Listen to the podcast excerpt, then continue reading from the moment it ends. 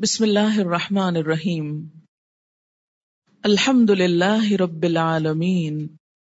والصلاة والسلام على سید المرسلین والعاقبۃ للمتقین۔ نماز اسلام کا ایک بہت اہم رکن ہے۔ اللہ تعالی کی یاد اور اللہ تعالی سے تعلق قائم کرنے کا بہت بڑا ذریعہ ہے۔ نبی اکرم صلی اللہ علیہ وسلم نے نماز کو اپنی آنکھوں کی ٹھنڈک قرار دیا۔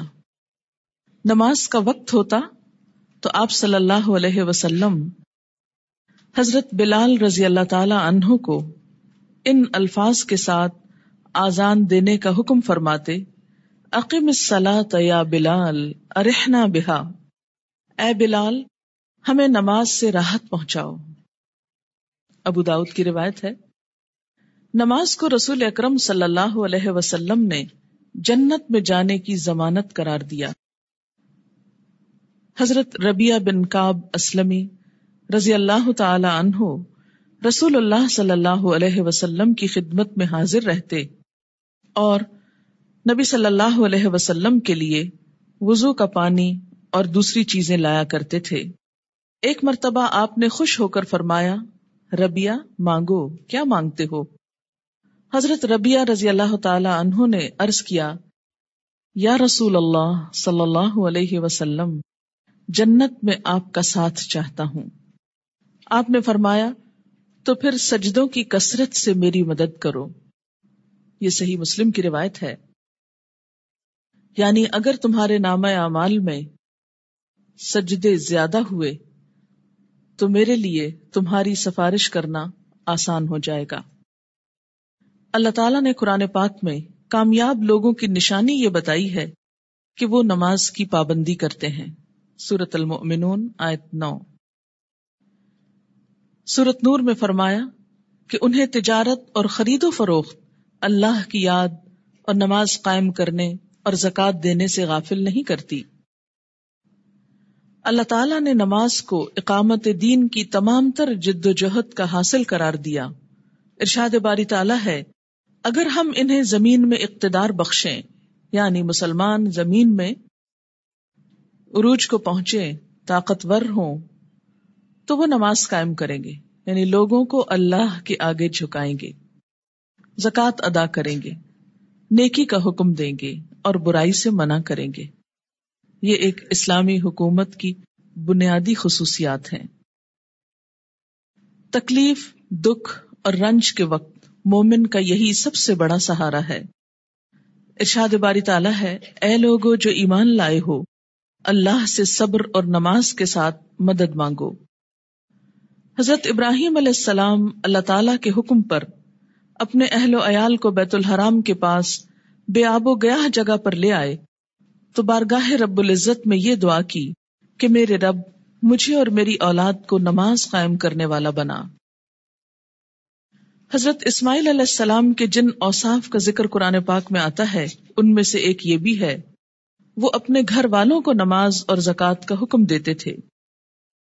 آپ صلی اللہ علیہ وسلم کو بھی اس بات کا حکم دیا گیا کہ آپ اپنے اہل و عیال کو نماز کا حکم دیں اور خود بھی اس کے پابند رہیں۔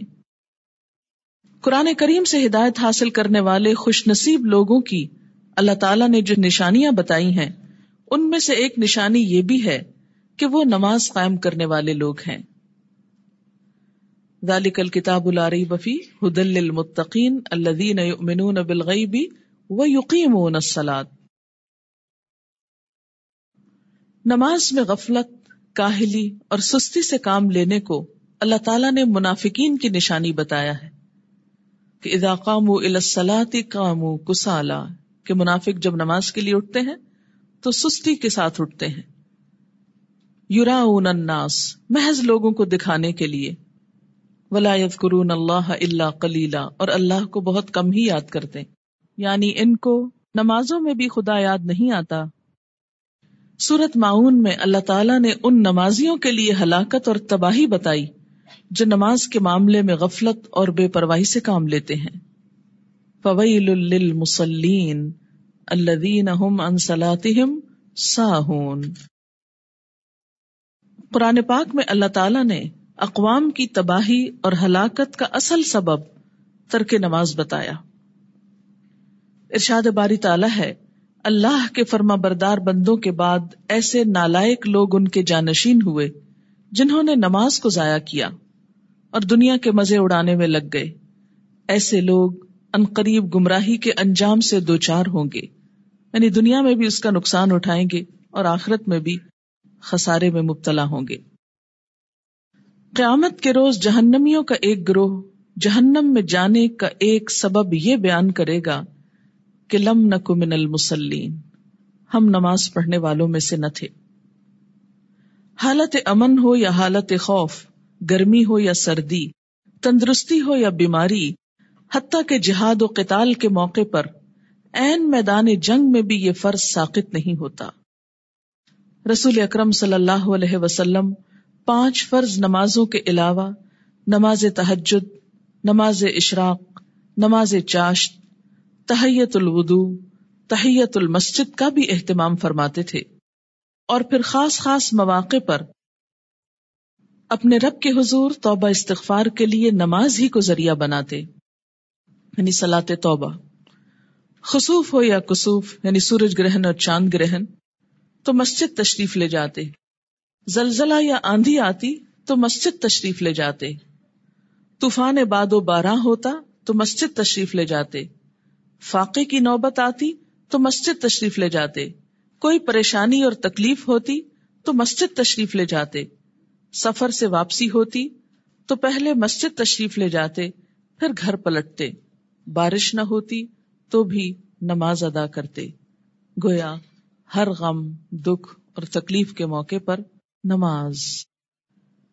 آج ہم میں سے بہت سے لوگ طرح طرح کے وظائف کرنے کے لیے گھنٹوں خود کو وقف کرتے ہیں، لیکن دو رکت نماز ان پر بہت بھاری ہوتی ہے۔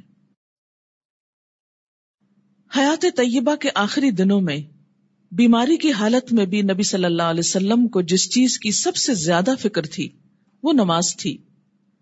وفات مبارک سے چند یوم قبل تیز بخار کی وجہ سے آپ پر غنودگی کی حالت تاری تھی۔ عشاء کے وقت آنکھ کھلی تو سب سے پہلے یہ سوال کیا کیا لوگوں نے نماز پڑھ لی ہے؟ یعنی سب سے زیادہ جس بات کی فکر تھی وہ کیا؟ نماز۔ عرض کیا گیا، نہیں، آپ ہی کا انتظار ہے۔ سرور عالم صلی اللہ علیہ وسلم نے پھر اٹھنا چاہا تو بے ہوش ہو گئے۔ جب آنکھ کھلی تو زبان مبارک سے پھر وہی الفاظ نکلے۔ کیا لوگوں نے نماز پڑھ لی ہے؟ عرض کیا گیا، نہیں، آپ ہی کا انتظار ہے۔ تیسری مرتبہ اٹھنے کی کوشش میں پھر غشی تاری ہو گئی۔ افاقہ ہونے پر ارشاد فرمایا، ابو بکر نماز پڑھائیں۔ وفات مبارک سے چند لمحے پہلے آپ نے امت کو جو آخری وسیعت فرمائی وہ یہ تھی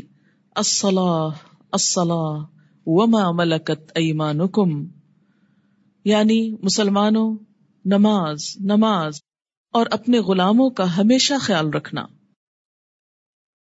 یعنی ایک طرف حقوق اللہ اور دوسری طرف حقوق العباد۔ بندوں میں سے سب سے زیادہ محروم مخلوق غلام۔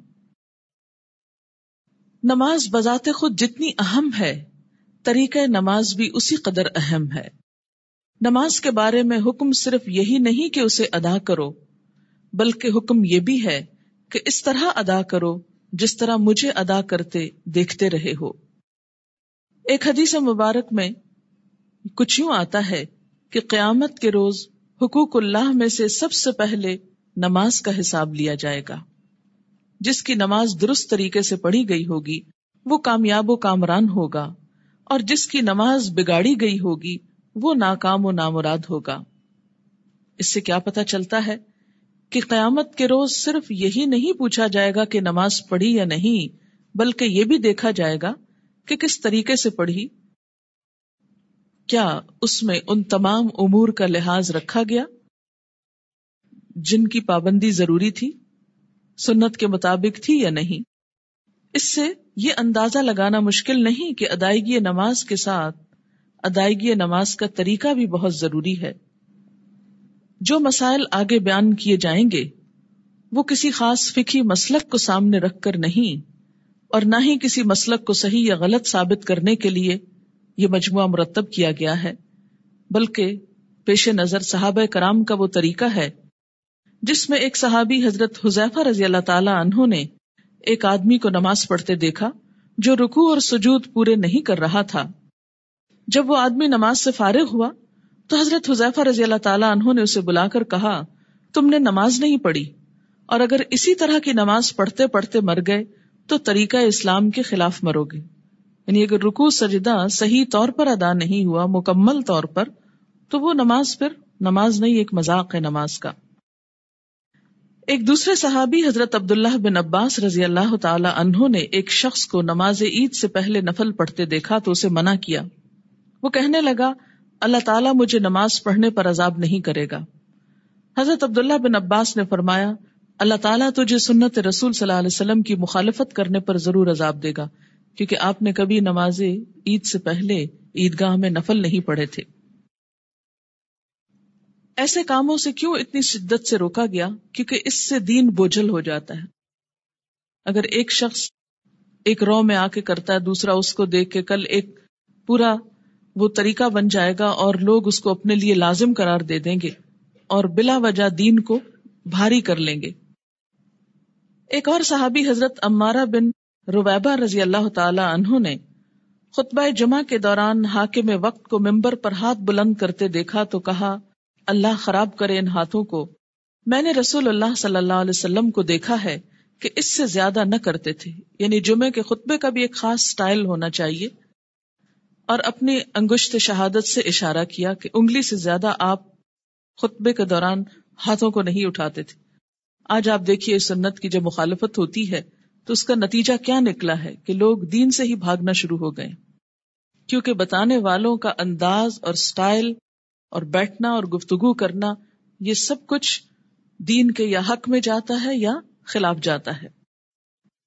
سنت رسول صلی اللہ علیہ وسلم سے محبت کا یہی جذبہ ہم سب کا مذہب ہے اور اسی جذبے کے تحت یہ احادیث پیش کی جا رہی ہیں۔ صحابہ کرام کے مذکورہ بالا طرز عمل سے یہ بھی معلوم ہوتا ہے کہ جن مسائل کو فروئی، اختلافی اور غیر اہم سمجھتے ہوئے نظر انداز کر دیتے ہیں۔ صحابہ کرام کے نزدیک ان کی کتنی اہمیت تھی۔ حقیقت یہ ہے کہ جو شخص رسول اللہ صلی اللہ علیہ وسلم کے اس فرمان مبارک سے آگاہ ہے من رغب ان سنتی فلئی سمنی یعنی جس شخص نے میری سنت اختیار کرنے سے گریز کیا وہ مجھ سے نہیں۔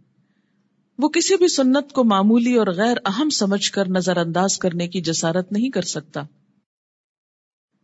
ہمارے ہاں یہ ٹرینڈ بہت عام ہو گیا ہے کہ جو تو قرآن میں لکھا ہے یا جو فرض کے درجے میں ہے وہ تو ہم کر لیں۔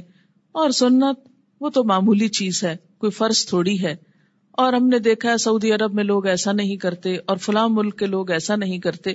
تو یاد رکھیے کہ ہمارے لیے نہ سعودی عرب کے لوگ کوئی مثال ہیں اور نہ کسی اور ملک کے۔ ہمارے لیے تو مثال چودہ سو سال پیچھے جاتی ہے نبی اکرم صلی اللہ علیہ وسلم کی ذات میں۔ سب سے پہلے نماز کے لیے نیت کا درست ہونا ضروری ہے۔ کیونکہ نیت کے بغیر اگر کوئی شخص وہ تمام ایکشنز کرے جو نماز کے ہوتے ہیں تو اس کی نماز نہ ہوگی۔ کسی بھی عمل کے اجر و ثواب کا دار و مدار نیت پر ہے۔ حضرت عمر بن خطاب رضی اللہ تعالی عنہ کہتے ہیں، میں نے رسول اللہ صلی اللہ علیہ وسلم کو فرماتے ہوئے سنا کہ اعمال کا دار و مدار نیت پر ہے۔ ہر شخص کو وہی ملے گا جس کی اس نے نیت کی۔ لہذا جس نے دنیا حاصل کرنے کی نیت سے ہجرت کی، اسے دنیا ہی ملے گی۔ جس نے کسی عورت سے نکاح کرنے کی غرض سے ہجرت کی، اسے عورت ہی ملے گی۔ بس مہاجر کی ہجرت کا سلا وہی ہے جس کے لیے اس نے ہجرت کی۔ یعنی ہجرت جیسا بڑا نیکی کا کام بھی زیادہ فائدہ مند نہیں اگر اللہ کے لیے نہ ہو۔ فتنہ دجال سے بھی بڑا فتنہ دکھاوے کی نماز ہے۔ دکھاوے کی نماز۔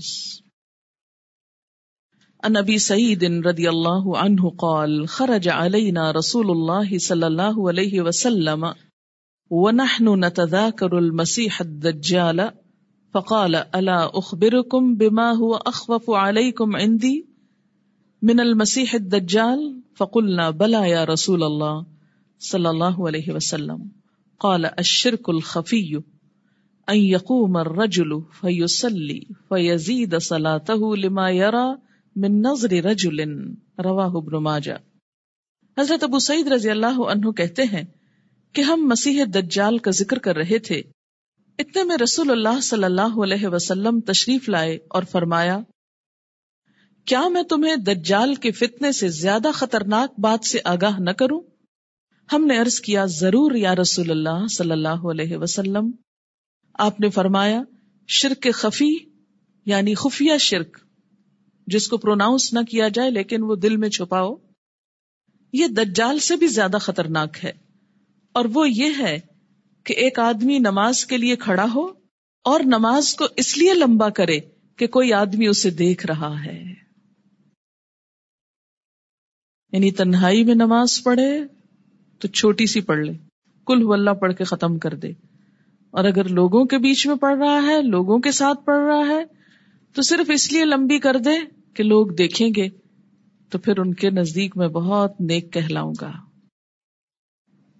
اسے شرک بھی کہا گیا یعنی شرک خفی، اور اسے دجال کے فتنے سے زیادہ بدترین چیز قرار دیا گیا۔ اور یہ بندوں کو بھی دھوکا دینا ہے اور اللہ کو بھی۔ منافقین کی ایک صفت ہم نے قرآن پاک میں پڑھی تھی کہ یوخا دیون اللہ والذین یعنی اپنے ساتھ والوں کو دھوکا دینے کی بات ہے نا؟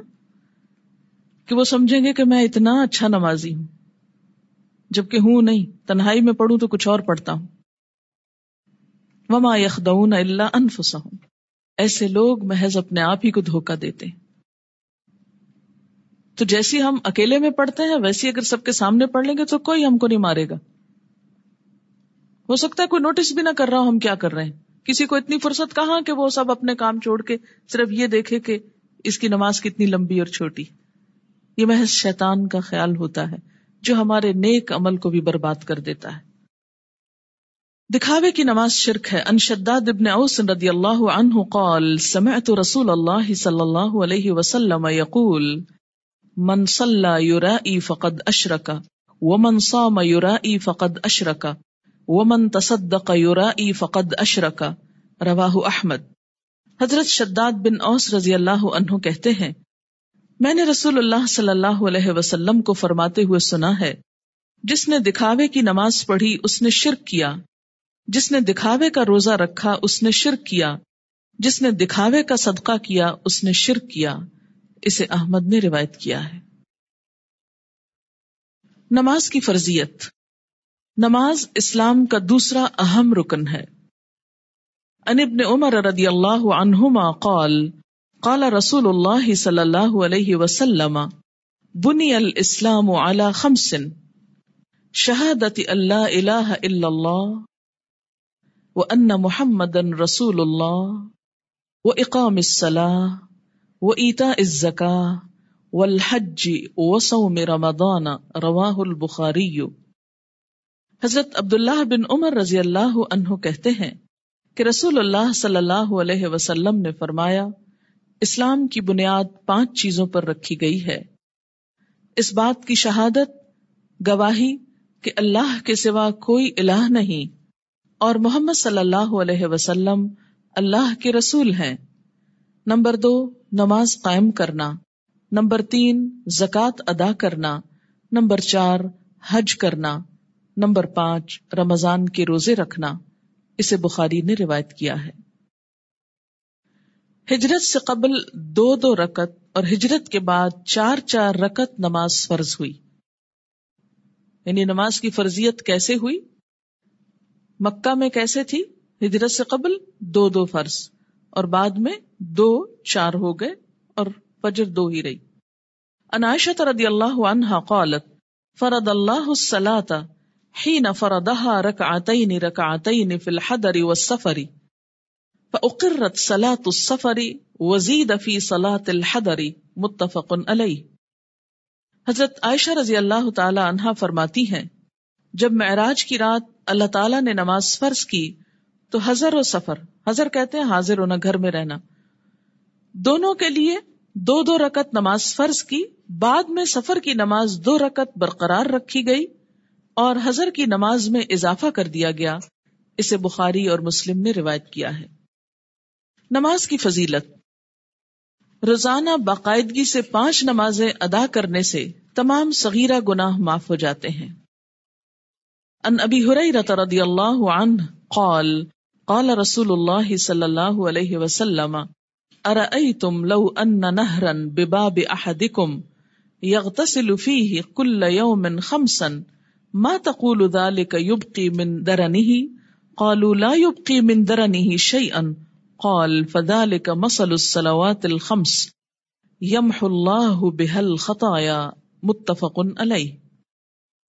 حضرت ابو حریرہ رضی اللہ تعالی عنہ کہتے ہیں، رسول اللہ صلی اللہ علیہ وسلم نے فرمایا، تمہارا کیا خیال ہے؟ اگر تم میں سے کسی کے دروازے پر نہر بہتی ہو اور وہ اس نہر میں ہر روز پانچ مرتبہ نہائے، تو کیا اس کے بدن پر کوئی میل کچیل باقی رہ جائے گا؟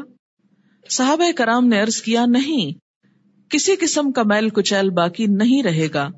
آپ صلی اللہ علیہ وسلم نے فرمایا، یہی پانچ نمازوں کی مثال ہے۔ اللہ تعالیٰ ان نمازوں کے ذریعے گناہ مٹا دیتا ہے۔ اسے بخاری اور مسلم نے روایت کیا ہے۔ یاد رکھیے کہ کچھ گنا ایسے ہوتے ہیں کہ جن کو نیکیاں مٹاتی چلی جاتی ہیں۔ ان الحسنات یوزب سیاد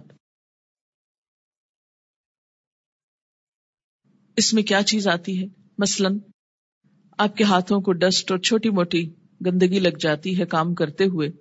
جب آپ پانی سے دھوتے ہیں تو وہ ڈسٹ خود بخود بہ جاتی۔ کچھ چکنائی وغیرہ کے داغ ایسے ہوتے ہیں کہ جو صرف پانی سے نہیں دھلتے، اس کے لیے آپ کو صابن استعمال کرنا پڑتا ہے۔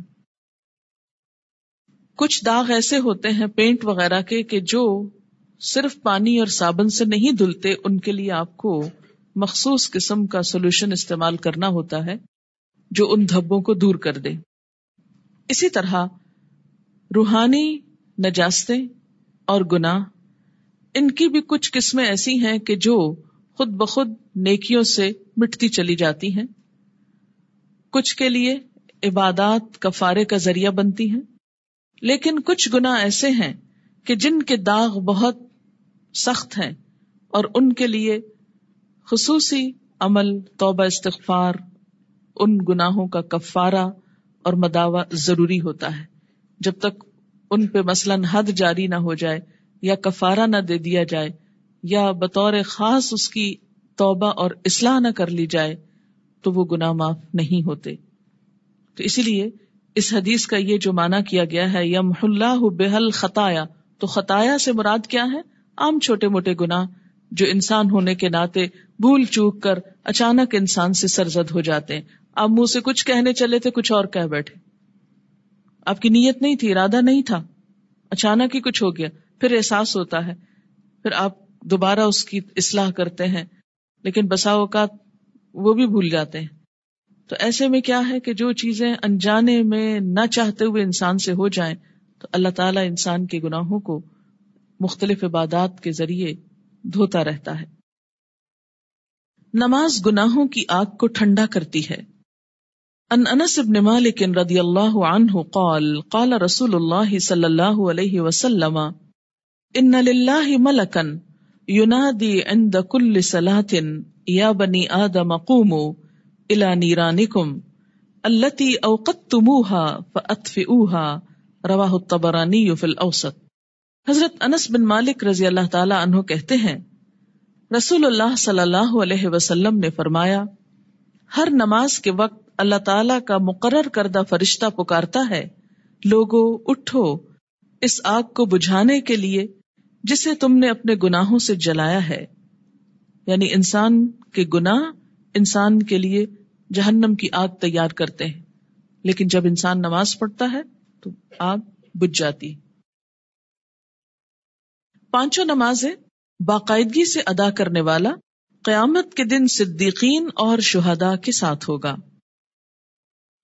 ان عمر ابن ورت الجوہنی رضی اللہ عنہ قال، جاء رجل الى النبي صلی اللہ علیہ وسلم فقال، یا رسول اللہ ارأيت ان شہدت اللہ الہ الا اللہ وانك رسول اللہ وصلیت الصلوات الخمس وادیت الزکاة وصمت رمضان وقمته فممن انا، قال من الصدیقین والشہداء، رواہ ابن حبان۔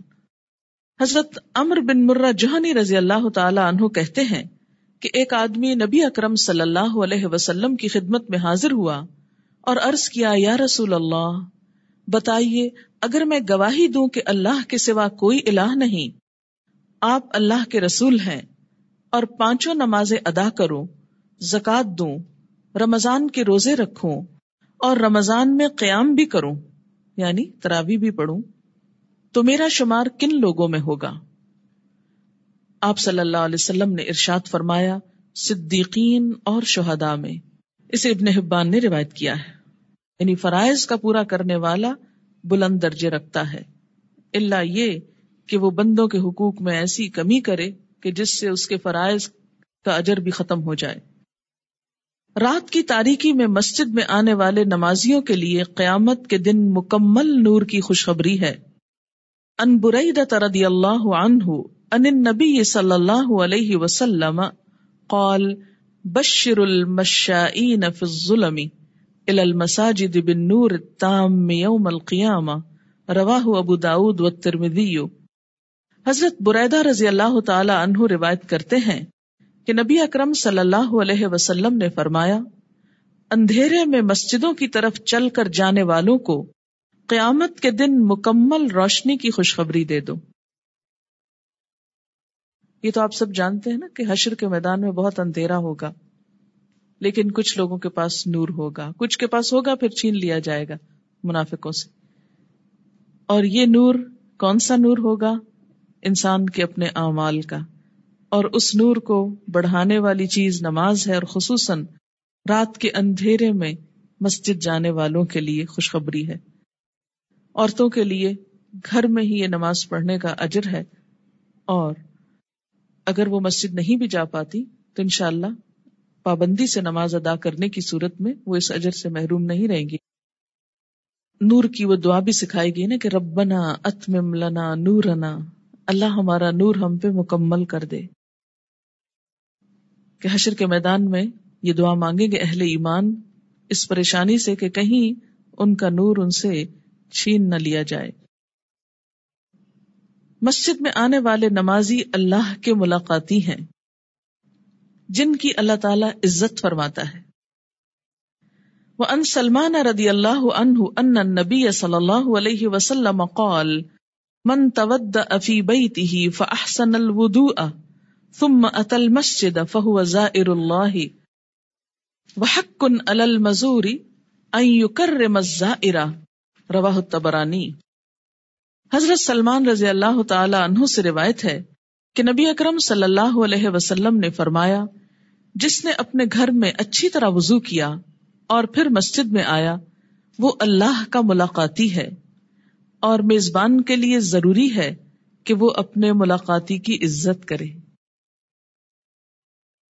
قیامت کے دن ایسے لوگوں کو عزت کے ساتھ جنت میں رکھا جائے گا، عزت کا لباس پہنایا جائے گا اور عزت کا مقام دیا جائے گا۔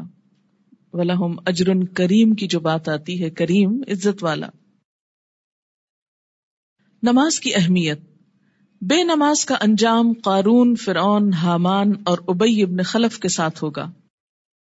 ان عبد اللہ ابن عامر ابن العاص رضی اللہ عنہما ان النبی صلی اللہ علیہ وسلم انه ذکر الصلاة یوما فقال، من حافظ علیہا کانت له نورا و برہانا و نجاتا ومن لم يحافظ علیها لم يكن له نورا ولا برهانا ولا نجاتا وكان يوم القيامة مع قارون وهامان وفرعون وأبي بن خلف، رواه ابن حبان.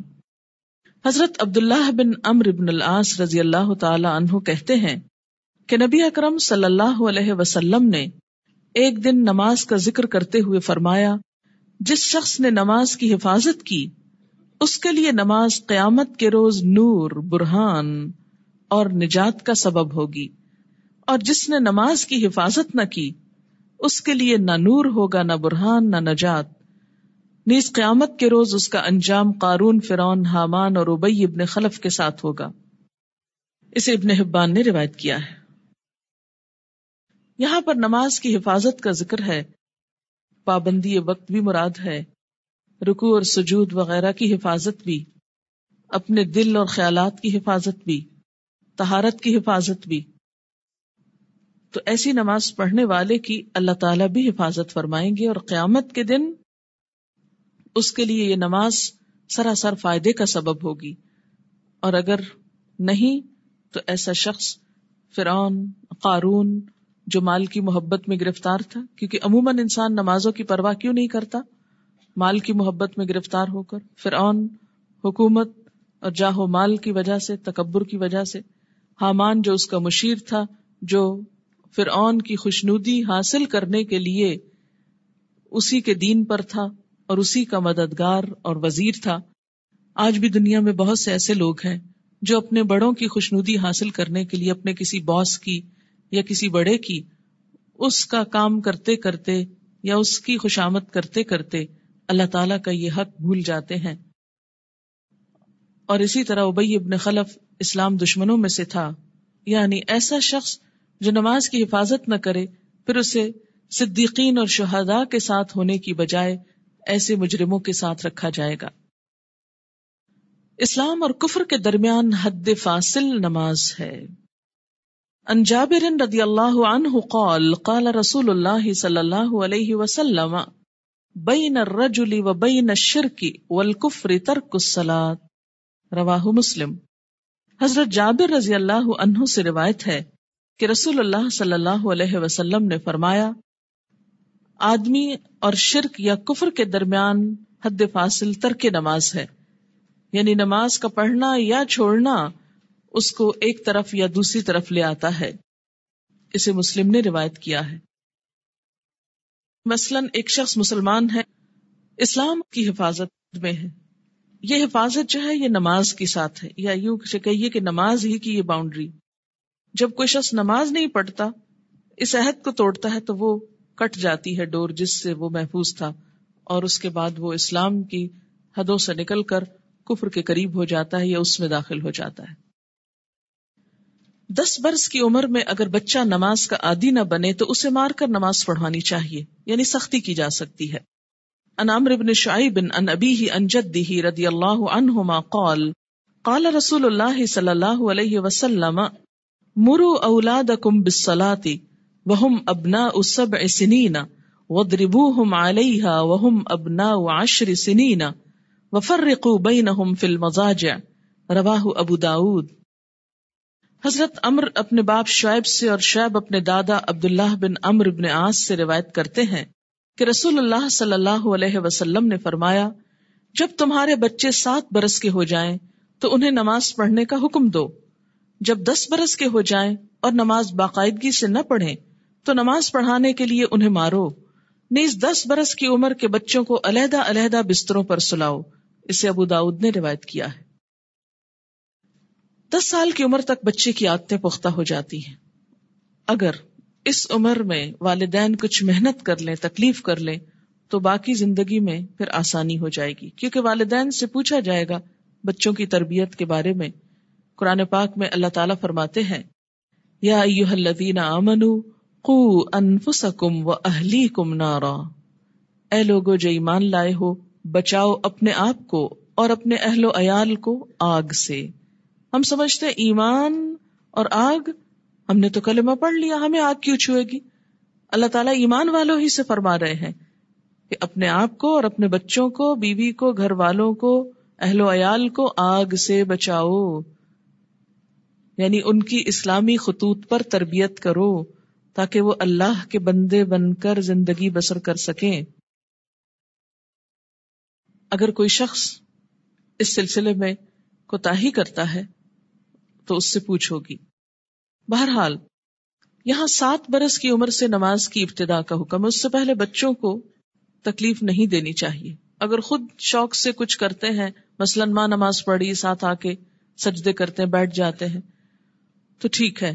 لیکن سات سال سے پہلے انہیں تکلیف نہیں دینی چاہیے۔ اس میں ضرور کوئی حکمت ہوگی کہ سات سال ہی، کیونکہ اس وقت تک بچہ اپنے کام بہت سے خود کرنے کا عادی ہو جاتا ہے، اہل ہو جاتا ہے۔ سات سال کے کم عمر بچے کو مثلاً چھ سال میں آپ کو ہاتھ بھی دھلانے ہیں آپ کو منہ بھی دھلانا ہے، تو ماؤں کے لیے ایک بہت تکلیف ہو جاتی۔ لیکن عام طور پر سات سال کا بچہ اپنے یہ کام خود کو واش کر سکتا ہے، خود کو صاف کر سکتا ہے، نہا سکتا ہے وزو کر سکتا ہے۔ تو سات سال کی عمر میں ابتدا کی جائے۔ اور تین سال تک نرمی سے اسے نماز کا عادی بنایا جائے۔ جب دس سال کا ہو جائے تو پابندی شروع کرا دی جائے۔ اور اب اگر پابندی نہ کرے تو سختی کی جائے۔ لیکن انشاءاللہ اللہ جو سات سال سے ابتدا کرا دے گا، اس کو دس سال میں سختی کی ضرورت نہیں رہے گی۔ اور اس میں آپ پھر تدریج سے کام لے سکتے ہیں۔ مثلا میں نے اپنے بچوں کے ساتھ یہ کیا کہ ان کو جو ساتویں سال کی جو برتھ ڈے آپ سیلیبریٹ کرتے ہیں تو کیک کھلانے کی بجائے بٹھا کے یہ بتایا کہ نماز کتنی امپورٹنٹ ہے اور آج سے تم سات سال کے ہو گئے ہو اور ہم سب مل کر مغرب کی نماز پڑھیں گے۔ میں نے یہ نہیں کہا کہ تم پڑھو، بلکہ ہم پڑھیں گے۔ اور ساتھ کھڑے ہو کر وضو کروایا، ساتھ کھڑے ہو کر نماز پڑھائی۔ اس سے بچے کو کچھ بھی مشکل نہیں ہوئی۔ نماز سے پہلے وضو ایک مشکل کام ہوتا ہے۔ جو وہ مرحلہ پار کر جائے، اس کے لیے اگلا مرحلہ آسان ہو جاتا ہے۔ تو مائیں اگر وضو کرتے وقت تھوڑا سا وقت پانچ سات منٹ لگائیں اور ساتھ وضو کرائیں، اس سے وضو کی بھی اصلاح ہوگی انشاءاللہ۔ کہ دیکھا جائے گا کہ وہ اپنے کپڑے تو نہیں بگو رہے یا باتھ روم تو نہیں بگو رہے، کیونکہ بہت دفعہ دیکھنے میں آتا ہے۔ اب تک کہ بچے تو کیا بڑے بڑے میچور لوگ جب کسی واش روم سے نکلتے ہیں تو سارا واش روم یوں لگتا ہے جیسے کوئی نہا کے نکلا ہو یہاں سے۔ کبھی سمجھ نہیں آئی کہ اس قدر پانی گرانے کی کہ جو سنک سے باہر زمین پر بھی پورا پھیل جائے اور کپڑے بھی اور سب کچھ گندا کرے، اس کی آخر کیا وجہ ہے؟ اور اس کی ضرورت کیا ہے؟ جب ہم وضو کرتے ہیں تو نہاتے تو نہیں ہیں، لیکن منظر باتھ روم میں نہانے کا ہی نظر آتا ہے۔ خیر اب دیکھیں کہ بچوں کو جب وضو کرائیں تو اس وقت بھی انہیں بتائیں کہ پانی بہت نہیں استعمال کرنا اور کس طریقے سے وہ کریں گے۔ انشاءاللہ اس کا طریقہ آگے پورا آئے گا۔ آپ اپنا سب چیک کر لیجیے، بچوں کا بھی کر لیجیے۔ پھر اس کے بعد یہ کہ ساتھ کھڑا کر کے نماز پڑھائیں۔ کیونکہ تنہا نماز پڑھنے میں کوتا ہوتی ہے، مشکل لگتی ہے۔ جب سات ماں ہوتی ہے تو بچے کو بہت ڈھارس ہوتی اور آسانی سے نماز پڑھ لیتے ایک آدھ مہینہ آپ صرف ایک ہی نماز پڑھائیں، پھر اس کے بعد اثر کی ساتھ شروع کر لیں، پھر ظہر کی کر لیں۔ ظہر میں اگر صرف فرض بھی پڑھ لیں تو کافی ہے پھر اسی طرح عشاء پر لے آئیں، پھر فجر پر۔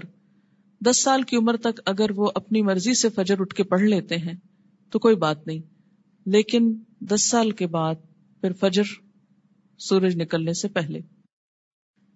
اور پھر آہستہ آہستہ سنت کی رغبت بھی۔ فجر کی تو سنت خیر پڑھی ہی جائے گی، لیکن باقی نمازوں میں آہستہ آہستہ رغبت۔ حتیٰ کہ جب بالغ ہوں، بارہ سال، تیرہ، چودہ، مختلف بچوں کی مختلف بلوغت کی عمر ہوتی ہے، تو اس وقت پھر ان کو دین کی ایسی باتیں ساتھ پڑھائیں کہ جس سے ان کے دل میں سنت پڑھنے کی، نفل پڑھنے کی محبت پیدا ہو جائے۔ اور وہ نماز سے بھاگے نہیں، بلکہ نماز سے محبت کرے ایسی ہی جیسے اللہ کے رسول صلی اللہ علیہ وسلم فرماتے تھے، اٹھو بلال، نماز قائم کرو اور ہمیں راحت پہنچاؤ۔ کہ نماز ایک خوشی کی خبر بن جائے، نہ کہ ایک پریشانی کی۔ اور اس میں تھوڑی سی محنت کی ضرورت ہے۔ اگر کوئی بچہ محنت کے باوجود، کوشش کے باوجود نہ پڑھنے کی طرف آئے، تو پھر خصوصی طور پر دعا مانگے۔ نفل حاجت کے پڑھ کر خصوصی دعا بچے کے لیے مانگے کہ اللہ تعالیٰ اس کے لیے یہ کام آسان کر دے اور اس کے دل میں یہ محبت پیدا کر دے۔ آپ دیکھیں کہ اگر آپ بچوں کو نماز کا عادی کر دیں گے تو آپ کو کتنا فائدہ ہے کہ ہر نماز میں جب وہ پڑھیں گے رب نغفر لی ولی والدیا یعنی ہر نماز کے اندر وہ آپ کے لیے دعائیں کریں گے۔ رب نغفر لی ولی والدیا اللہ مجھ کو معاف کر دے اور میرے والدین کو کر دے۔ مفت کی دعائیں ملتی جائیں گی، ساری زندگی۔ دنیا سے چلے بھی جائیں تو پیچھے سے بچے دعائیں کریں گے۔ ورنہ الگ سے کس کو یاد رہتا ہے کہ وہ دعا کرے؟ اور ایسے ہی بچے پھر ماں باپ کے لیے صدقہ جاریہ ہو جاتے ہیں۔ صرف نماز اثر کا فوت ہونا ایسا ہے جیسے کسی کا مال اور اہل و عیال لٹ جائے۔ ان ابن عمر رضی اللہ عنہما قال قال رسول اللہ صلی اللہ علیہ وسلم، الذي تفوته صلاة العصر فكأنما وتر أهله وماله متفق علیہ۔ حضرت عبداللہ بن عمر سے روایت ہے۔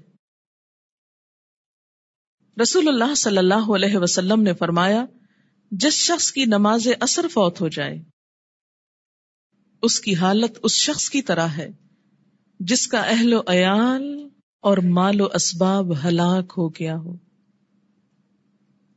صرف نماز اثر قضا کرنا ایسا ہے، گویا کسی کا گھر گر جائے، بال بچے سب مر جائیں اس میں، اور پورا مال بھی تباہ ہو جائے۔ یا گھر والوں سمیت گھر کو آگ لگ جائے اور ہر چیز راک ہو جائے۔ ایسا حادثہ اگر کہیں ہو جائے تو انسان دنوں یاد رکھتا ہے۔ لیکن نماز قضا کر کے کتنا دکھ اور تکلیف ہم محسوس کرتے ہیں، وہ ہم سب اپنے دلوں سے پوچھ سکتے ہیں۔ یہ نقصان دنیا میں نظر نہیں آتا، اس لیے دکھ بھی نہیں ہوتا۔ آخرت کے دن یہ نقصان نظر آئے گا اور تلافی کی کوئی صورت نہ ہوگی، کوئی موقع نہ ہوگا۔ اچھا یہ جو حدیث ہے، یہ بخاری اور مسلم نے روایت کی ہے یعنی متفق علیہ حدیث ہے۔ یعنی کوئی ایسی کھیل مزاق کی بات نہیں ہے کہ ایسی ڈرا رہے۔ نماز سے غفلت کی سزا۔ حضرت سمرا بن جندب رضی اللہ تعالی عنہ روایت کرتے ہیں کہ آ حضور صلی اللہ علیہ وسلم اپنے اصحاب سے پوچھا کرتے کیا تم میں سے کسی نے کوئی خواب دیکھا ہے؟ سمرا کہتے ہیں، پھر اللہ تعالی جس کے لیے چاہتا، وہ اپنا خواب بیان کرتا۔ یعنی اللہ کے اذن سے لوگ اپنا خواب بیان کرتے۔ ایک دن صبح کے وقت ایسا ہوا، آ حضرت صلی اللہ علیہ وسلم نے فرمایا، گزشتہ رات کو میرے پاس دو فرشتے آئے، جبرائیل اور میکائیل علیہ السلام۔ دونوں نے مجھ کو اٹھایا اور کہنے لگے، چلو۔ میں ان کے ساتھ چلا۔ ایک آدمی کے پاس پہنچے جو کروٹ پر لیٹا ہے یعنی پہلو پہ لیٹا ہوا ہے۔ اور دوسرا شخص جو ایک فرشتہ ہے، پتھر لیے ہوئے اس کے سر پہ کھڑا ہے۔ وہ کیا کرتا ہے؟ جھک کر پتھر سے اس کا سر کچل ڈالتا ہے۔ یعنی کھڑا آدمی جھک کر پتھر سے سر کچلتا ہے۔ اور پتھر ڈھلک کر ادھر آ جاتا ہے۔ یعنی جب وہ پھینکتا ہے، سر کچل کر پتھر دوسری طرف چلا جاتا ہے۔ وہ شخص پتھر کو سنبھالنے کے لیے جاتا ہے، دوسری طرف جا کے پتھر اٹھاتا ہے۔ اور جب پتھر لے کر آتا ہے، تو اس لیٹے ہوئے شخص کا سر جڑ کر جیسے پہلے تھا، ویسے ہی ہو چکا ہوتا ہے۔ پھر وہ پتھر مار کر اس کا سر کو چلتا ہے۔ ایسا ہی پھر برابر ہوتا رہتا ہے کہ مارا جاتا ہے، سر کچلا جاتا ہے۔ جب تک پتھر کو دوبارہ اٹھایا جاتا ہے، سر پھر درست ہو جاتا ہے، پھر مارا جاتا ہے۔ یہ بار بار سر کا درست ہونا اور بار بار مارا جانا یہ دراصل عذاب کی شدت کی طرف اشارہ ہے۔ میں نے کہا، کس نے؟ نبی صلی اللہ علیہ وسلم نے۔ ان فرشتوں سے پوچھا، سبحان اللہ یہ دونوں کون ہیں؟ انہوں نے کہا، چلو یعنی ابھی نہیں پوچھو۔ ہم پھر چل پڑے۔ اور ایک شخص پر پہنچے جو سیدھا لیٹا ہوا ہے، چت لیٹا ہوا ہے۔ اور اس کے پاس ایک اور شخص لوہے کی سنی لیے ہوئے کھڑا ہے۔ یعنی لوہے کا ایک ہیمر سا۔ وہ کیا کرتا ہے؟ اس کے منہ کے ایک طرف جا کر اس کا گل پڑا گدی تک پھاڑ ڈالتا ہے یعنی منہ کے اندر سے۔ اور نتنے اور آنکھ کو بھی اسی طرح گدی تک چیر دیتا ہے۔ نتنے کو بھی، آنکھ کو بھی، منہ کو بھی۔ پھر منہ کی دوسری طرف جا کر بھی ایسا ہی کرتا ہے۔ اور جب ایک طرف کا چیرتا ہے، تو دوسری طرف جا کر بھی ایسا ہی کرتا ہے۔ اور جب ایک طرف چیر چکا ہوتا ہے، تو دوسری طرف بالکل درست ہو چکی۔ نہیں پہلے ایک طرف، پھر دوسری طرف، اتنے میں پہلا درست ہو چکا ہوتا ہے۔ اور پھر وہ اسی طرح اس کو چیرتا ہے، پھر وہ درست ہو جاتا ہے۔ ایسا ہی برابر ہو رہا ہے۔ میں نے اپنے ساتھ والے فرشتوں سے پوچھا، سبحان اللہ، یہ دونوں کون ہیں؟ انہوں نے کہا، چلو چلو یعنی ابھی آگے چلتے ہیں، ابھی نہ پوچھو۔ خیر، پھر ہم تینوں چلے۔ ایک گڑھے پر پہنچے جو تندور کی طرح تھا۔ سمرا بن جندب رضی اللہ تعالی عنہ کہتے ہیں میں سمجھتا ہوں کہ آ حضور صلی اللہ علیہ وسلم نے یہ بھی فرمایا، اس تندور میں غل اور شور ہو رہا تھا۔ ہم نے جو جھانک کر دیکھا، تو اس میں مرد اور عورتیں ہیں، لیکن سب ننگے۔ اور جب ان کے نیچے سے آگ کی لپٹ ان پر آتی ہے، تو چلاتے ہیں۔ میں نے اپنے ساتھ والے فرشتوں سے پوچھا، یہ کون لوگ ہیں؟ انہوں نے کہا، چلو۔ یعنی ابھی آگے چلتے ہیں۔ خیر، پھر ہم تینوں چلے۔ اور ایک ندی پر پہنچے۔ سمرا کہتے ہیں، میں سمجھتا ہوں کہ آ، حضرت صلی اللہ علیہ وسلم نے فرمایا، اس کا پانی، ندی کا پانی، خون کی طرح سرخ تھا اور ایک شخص اس ندی میں تیر رہا تھا۔ ندی کے کنارے ایک اور شخص کھڑا تھا، جس نے اپنے سامنے بہت سے پتھر اکٹھے کر رکھے تھے۔ یہ شخص جو ندی میں تیر رہا تھا، تیرتے تیرتے اس کنارے والے شخص کے پاس آتا اور اپنا منہ کھول دیتا۔ وہ اس کے منہ میں ایک پتھر دے دیتا، پھر ندی میں چل دیتا، پھر لوٹ کر آتا۔ تو کنارے والا شخص ایک اور پتھر اس کے منہ میں دے دیتا۔ غرض جب وہ لوٹ کر آتا، یہی ہوتا۔ میں نے اپنے ساتھ والے فرشتوں سے پوچھا، یہ دونوں کون ہیں؟ انہوں نے کہا، چلو چلو چلو، چلتے ہیں۔ خیر، پھر ہم تینوں چلتے چلتے ایک نہایت بدسورت بد شکل مرد کے پاس پہنچے۔ بہت ہی بدسورت جو تم نے کبھی بھی دیکھا ہو۔ وہ کیا کر رہا تھا؟ آگ سلگا رہا تھا اور اس کے گرد دوڑ رہا تھا۔ میں نے اپنے ساتھ والے فرشتوں سے پوچھا، یہ کون ہے؟ انہوں نے کہا، چلو چلتے ہیں۔ پھر ہم تینوں چلے۔ چلتے چلتے ایک بہت گھنے سبز باغیچے پر پہنچے۔ اس میں ہما قسم کے پھول تھے یعنی ہر طرح کے پھول تھے۔ اس کے بیچوں بیچ ایک لمبے قد کا آدمی تھا، اتنا لمبا کہ مجھ کو اس کا سر دیکھنا مشکل ہو گیا۔ اور اس کے گرد بہت سے لڑکے جمع ہیں۔ اتنے لڑکے میں نے کبھی نہیں دیکھے۔ میں نے اپنے ساتھ والے فرشتوں سے پوچھا، یہ لمبا شخص کون ہے اور یہ لڑکے کون ہیں؟ انہوں نے کہا، چلو چلتے ہیں، ابھی نہ پوچھو۔ خیر، پھر ہم تینوں چلے اور ایک بڑے باغ پر پہنچے۔ ایسا بڑا باغ اور عمدہ باغ میں نے کبھی نہیں دیکھا۔ میرے ساتھ والے فرشتوں نے مجھ سے کہا، اس باغ میں ایک درخت تھا، اس پر چڑھ جا، ہم تینوں اس پہ چڑھ گئے۔ اور جاتے جاتے ایک شہر پر پہنچے، جو سونے چاندی کی اینٹوں سے بنایا گیا تھا۔ ہم نے اس شہر کے دروازے پر آ کر دروازے کو کھلوایا، دروازہ کھولا گیا۔ ہم اس کے اندر گئے، وہاں ہم کو ایسے آدمی ملے کہ ان کا آدھا دھڑ تو نہایت خوبصورت، بہت ہی خوبصورت، جو کبھی تم نے دیکھا ہو۔ اور آدھا بدسورت میرے ساتھ والے فرشتوں نے ان سے کہا، جاؤ اس ندی میں گر پڑو، غوطہ لگاؤ۔ وہاں ایک اور ندی دکھائی دی، جو چوڑائی میں بہ رہی تھی۔ اس کا پانی دودھ کی طرح سفید تھا۔ غرض یہ آدمی اس ندی میں کود پڑے۔ پھر جو لوٹ کر ہمارے پاس آئے، تو ان کی بدسورتی جاتی رہی۔ ان کا پورا جسم خوبصورت ہو گیا۔ اب میرے ساتھ والے فرشتے کہنے لگے، یہ شہر جنت العدن ہے۔ قرآن پاک میں آتا نا، جنات و ادن ہمیشہ رہنے والا باغ ایور گرین اور یہی تمہارا مقام ہے۔ میری آنکھ جو اوپر اٹھی تو کیا دیکھتا ہوں؟ ایک محل ہے۔ سفید ابر کی طرح یعنی بادل کی طرح۔ ان فرشتوں نے کہا، یہ تمہارا گھر ہے۔ میں نے کہا، اللہ تم کو برکت دے۔ مجھ کو چھوڑو، میں اپنے گھر میں جاؤں۔ انہوں نے کہا، نہیں، ابھی تم اس گھر میں نہیں جا سکتے۔ لیکن بعد میں تم اس میں داخل ہوگے۔ میں نے کہا اچھا خیر۔ اس رات کو میں نے جو عجیب عجیب باتیں دیکھی تو ان کی حقیقت بیان کرو۔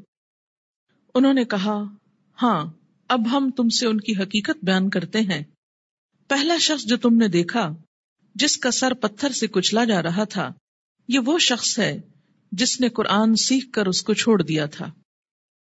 فرض نماز کا وقت قضا ہو جاتا اور وہ سویا رہتا۔ یعنی ایک ہی شخص کے دو عیب تھے۔ نمبر ایک، قرآن سیکھ کر اس کو چھوڑ دیا۔ یعنی پھر ویسا ہی ہو گیا جیسے اس نے کبھی اس کو پڑھا ہی نہ تھا۔ اور دوسرا قصور، فرض نماز کا وقت قضا ہو جاتا اور وہ سویا رہتا جیسے فجر کے وقت نہ اٹھنا خاص طور پر۔ وہ شخص جس کے گل پڑے اور نتنے اور آنکھیں گدی تک چیر رہے تھے، وہ دنیا میں کیا کرتا تھا؟ صبح کو گھر سے نکلتے ہی ایک جھوٹی خبر تراشتا۔ لوگوں سے کہتا یعنی پھر بیان کرتا، وہ خبر سارے جہان میں پھیل جاتی۔ یعنی مشغلے کے طور پر کیا اس نے کام اپنا رکھا تھا؟ جھوٹی خبر گھڑنا اور اس کو پھیلا دینا، اور وہ سارے جہان میں پھیل جاتی۔ اور ننگے مرد اور عورت جو تم نے تندور میں دیکھے، وہ زنا کرنے والے اور زنا کرنے والیاں ہیں۔ یعنی وہ مرد اور عورت جن کے ایکسٹرا میرٹل ریلیشن تھے دنیا میں، اور وہ شخص جو ندی میں تیر رہا تھا، اس کے منہ میں پتھر دیے جاتے تھے، یہ سود خور ہے۔ اور وہ بدسورت شخص جو آگ سلگا رہا تھا اور اس کے گرد دوڑ رہا تھا، وہ دوزخ کا داروغہ ہے۔ اس کا نام کیا ہے؟ قرآن پاک میں کیا آتا ہے؟ مالک۔ مالک نامی۔ لمبا شخص جو باغیچے میں ملا تھا، وہ ابراہیم علیہ السلام پیغمبر ہیں۔ ان کے گرد وہ لوگ ہیں جو اسلام کی فطرت پر مرے یعنی توحید پر۔ سمرا کہتے ہیں، بعض مسلمانوں نے آپ صلی اللہ علیہ وسلم سے عرض کیا، یا رسول اللہ صلی اللہ علیہ وسلم اور مشرقوں کے بچے جو نابالغ مرتے ہیں، وہ بھی ان میں داخل ہیں۔ آپ نے فرمایا ہاں مشرقوں کے بچے بھی، کیونکہ ہر بچہ فطرت پر پیدا ہوتا ہے نا، جب تک اس کا شعور اپنا نہیں جاگ جاتا۔ اب رہے وہ لوگ جن کا آدھا دھڑ خوبصورت تھا، آدھا دھڑ بدسورت یہ وہ لوگ تھے جنہوں نے دنیا میں اچھے اور برے سب طرح کے کام کیے۔ یعنی کچھ کام ان کے اچھے تھے اور کچھ کام ان کے برے تھے۔ آدھے خوبصورت، آدھے بدسورت جب اس طرح ان کی پہچان ہو جائے گی تو پھر ایک وقت آئے گا کہ ان کو نہلا کر، درست کر دیا جائے گا۔ کیونکہ جنت میں رہنے والا کوئی شخص پھر ہمیشہ کے لیے بدسورت نہیں ہوگا۔ اب دیکھیں کہ دنیا میں اگر کسی کا ناک اس کی پسند کا نہ ہو یا چہرے پہ داغ ہو یا کچھ بھی ہو، یا اگر پاؤں خوبصورت نہ ہو تو کس قدر شرمندگی محسوس کرتا رہتا ہے، احساس کمتری میں مبتلا ہو جاتا ہے۔ جنت میں اگر کچھ عرصہ بھی ایسا لوگوں کے بیچ میں رہنا پڑے کہ آدھا دڑ خوبصورت ہو اور آدھا بدسورت ہو، تو کس قدر شرمندگی کی بات ہے۔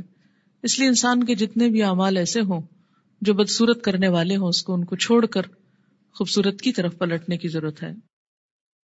بخاری کی یہ روایت ہے طویل روایت جس کا ایک حصہ فرض نماز کے بارے میں ہے۔ یاد رکھیے، انبیاء علیہ السلام کی خواب وہی کا ایک ذریعہ ہوتا ہے۔ اور یہ خواب آپ صحابہ کے بیچ میں بیان کر رہے ہیں۔ اور سکھانے کا ایک طریقہ ہے۔ انبیاء علیہ السلام کو وہی بسا اوقات خواب میں بھی آتی ہے۔ حضرت عائشہ رضی اللہ تعالیٰ عنہ کا بیان ہے کہ نبی صلی اللہ علیہ وسلم پر وہی آنے کی ابتدا ہی سچے خوابوں سے ہوئی تھی۔ انبیاء علیہ السلام کے خواب بھی سچے ہوتے ہیں۔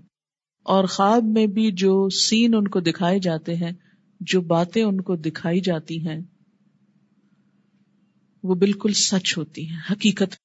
تو یہاں پر آپ صلی اللہ علیہ وسلم کو بذریعہ خواب دکھایا گیا کہ ایک شخص ہے جس کا سر پتھر سے کچلا جا رہا ہے اور پھر ٹھیک ہو جاتا اور پھر اب آپ دیکھیے کہ جو شخص قرآن یاد کر کے بلا دیتا ہے، ایک تو حافظ کا انجام بتایا گیا۔ میں آپ لوگوں کو یہ نصیحت کروں گی کہ جب تک بچوں کا اپنا رجحان نہ ہو، اپنا شوق نہ ہو، خدا کے لیے ان کو حفظ نہ کرائیں۔ کیوں؟ اس لیے کہ وہ ماں باپ کے کہنے میں آ کے کر تو لیتے ہیں، لیکن بعد میں اس کی حفاظت نہیں کرتے۔ ماں باپ کیوں اتنا اصرار کرتے ہیں ان کو حفظ کرانے پر؟ ریسنٹلی مجھے کسی نے بتایا کہ وہ خود نماز نہیں پڑھتے لیکن بچوں کو حفظ کرانے کا بہت شوق رکھتے ہیں۔ میں نے کہا، ایسی بھی کیا بات ہوئی؟ اس لیے کہ وہ یہ چاہتے ہیں کہ بچے ان کو بخشوا سکیں۔ بچے حافظ بن جائیں اور ماں باپ کی بخشش کرا سکیں۔ تو جہاں اپنی بخشش کے لیے خود تو نماز پڑھی نہ جائے، لیکن بچوں کو حافظ بنا دیا جائے، تو وہ بچے بھی کتنا یاد رکھیں گے اور باپ کو سوتے دیکھے ساری زندگی، تو وہ کتنی نماز پڑھیں گے اور کتنا قرآن پڑھیں گے، تو اللہ ہی جانتا ہے۔ اللہ تعالیٰ یخرج الحی من المیت و یخرج المیت من الحی۔ زندہ سے مردہ اور مردہ سے زندہ کو نکالتا ہے، بے عمل سے با عمل بچے کو پیدا کر سکتا ہے، یہ اس کی شان ہے۔ لیکن ہم اپنی کوششوں کو بھی دیکھیں کہ ہم کیا کر رہے ہیں۔ اور اس میں فرض نماز پڑھے بغیر سو جانا میں فجر کی نماز بھی ہو سکتی ہے اور عشا بھی ہو سکتی ہے۔ یا پھر زہر پڑھے بغیر سو جانا، یا پھر اثر کے لیے اٹھنا ہی نہیں، سوئے چلے جانا۔ نماز فجر اور عشاء کے لیے مسجد میں نہ آنا نفاق کی علامت ہے۔ با جماعت نماز نہ پڑھنے والے لوگوں کے گھروں کو رسول اکرم صلی اللہ علیہ وسلم نے جلانے کا ارادہ فرمایا۔ انبی حریرت رضی اللہ عنہ قال قال رسول اللہ صلی اللہ علیہ وسلم، لیس صلاة اسقل علی المنافقین من الفجر والعشاء، ولو يعلمون ما فيهما ولو حبوا. لقد هممت ان آمر المؤذن فيقيم، ثم آمر رجلا يؤم الناس، ثم آخذ شعلا من نار فأحرق على من لا يخرج إلى الصلاة بعد. متفق علیہ حضرت ابو حریرہ رضی اللہ تعالی عنہ کہتے ہیں کہ رسول اللہ صلی اللہ علیہ وسلم نے فرمایا منافقوں پر فجر اور عشاء کی نماز سے زیادہ بھاری کوئی نماز نہیں ہے۔ اگر انہیں پتا چل جائے کہ دونوں نمازوں کا ثواب کتنا زیادہ ہے، تو ان دونوں نمازوں میں ضرور آتے۔ خواہ گٹنوں کے بل ہی آنا پڑتا۔ چل نہ سکتے تو رینگ کر آتے، جیسے بچے رینگتے ہیں کرال کرتے ہیں کرال کرتے ہوئے آتے۔ میں نے ارادہ کیا کہ مؤذن کو حکم دوں، وہ اکامت کہے، پھر ایک آدمی کو حکم دوں کہ وہ لوگوں کی امامت کرائے اور خود آگ کا ایک شولہ لے کر ان لوگوں کے گھروں کو جلا دوں، جو اس آزان اور اکامت کے بعد نماز کے لیے نہیں نکلتے۔ اسے بخاری اور مسلم نے روایت کیا ہے۔ خلاف سنت ادا کی گئی نماز قیامت کے روز ناکامی اور نامرادی کا باعث ہوگی۔ قیامت کے روز حقوق اللہ میں سب سے پہلے نماز کا حساب ہوگا۔ انبی حریرت رضی اللہ عنہ قال قال رسول اللہ صلی اللہ علیہ وسلم، ان اول ما يحاسب به العبد يوم القيامة من عمله صلاته فإن صلحت فقد افلح وانجح وإن فسدت فقد خاب وخسر فإن انتقص من فريدته شيء قال الرب تبارك وتعالى انظروا هل لأبدي من تطوع فيكمل بها. منتقص من الفریدت ثم يكون سائر عمله على ذلك رواه الترمذی۔ حضرت ابو حریرہ رضی اللہ تعالی عنہ کہتے ہیں، رسول اللہ صلی اللہ علیہ وسلم نے ارشاد فرمایا، قیامت کے روز بندے سے سب سے پہلے جس چیز کا حساب لیا جائے گا، وہ اس کی نماز ہے۔ اگر نماز درست ہوئی تو بندہ کامیاب و کامران ہوگا، درست ہوئی یعنی صحیح طریقے پر ہوئی، مراد سنت کے مطابق۔ اور اگر نماز خراب ہوئی تو ناکام و نامراد ہوگا۔ خراب نماز سے مراد کیا؟ پڑھی تو لیکن اس کے جو آداب تھے، ان کا لحاظ نہیں رکھا۔ اس میں تہارت قبلے کا رخ ہونا، لباس کا درست ہونا، یہ ساری چیزیں آ جاتی۔ اگر بندے کے فرائض میں کچھ کوتا ہو گئی، تو اللہ تعالیٰ فرمائیں گے، میرے بندے کے نام اعمال میں دیکھو، کوئی نفل عبادت ہے؟ یعنی اگر فرض نماز کم ہو گئی، تو کہاں سے پوری کی جائے گی؟ نفل سے۔ اگر فرض زکات میں کوئی کمی ہو گئی تو نفل صدقات سے۔ اسی طرح باقی عبادات میں بھی۔ پھر اس کے تمام اعمال کا حساب اسی طرح ہوگا۔ پہلے فرائض کو دیکھا جائے گا۔ اگر کوئی کمی ہو تو نوافل سے پوری کر دی جائے گی۔ لیکن اگر پڑھے ہی صرف فرض ہوں اور وہ بھی صحیح طریقے پر نہ ہو اور نوافل کی طرف تو ہماری عام طور پر توجہ ہی کم ہوتی ہے۔ ہم میں سے کتنے نفل روزے رکھتے ہیں؟ کتنے نفلی صدقہ کرتے ہیں؟ کتنے نفل نماز پڑھتے ہیں؟ کتنے نفلی حج کرتے ہیں؟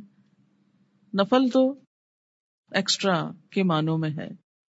لیکن چلے اگر کم بھی ہے کچھ، تو اس کو صحیح طریقے پر تو ادا کیا جائے، تاکہ وہ قیامت کے دن نجات کا سبب بنے۔ واخر داوانا ان الحمد للہ رب العالمین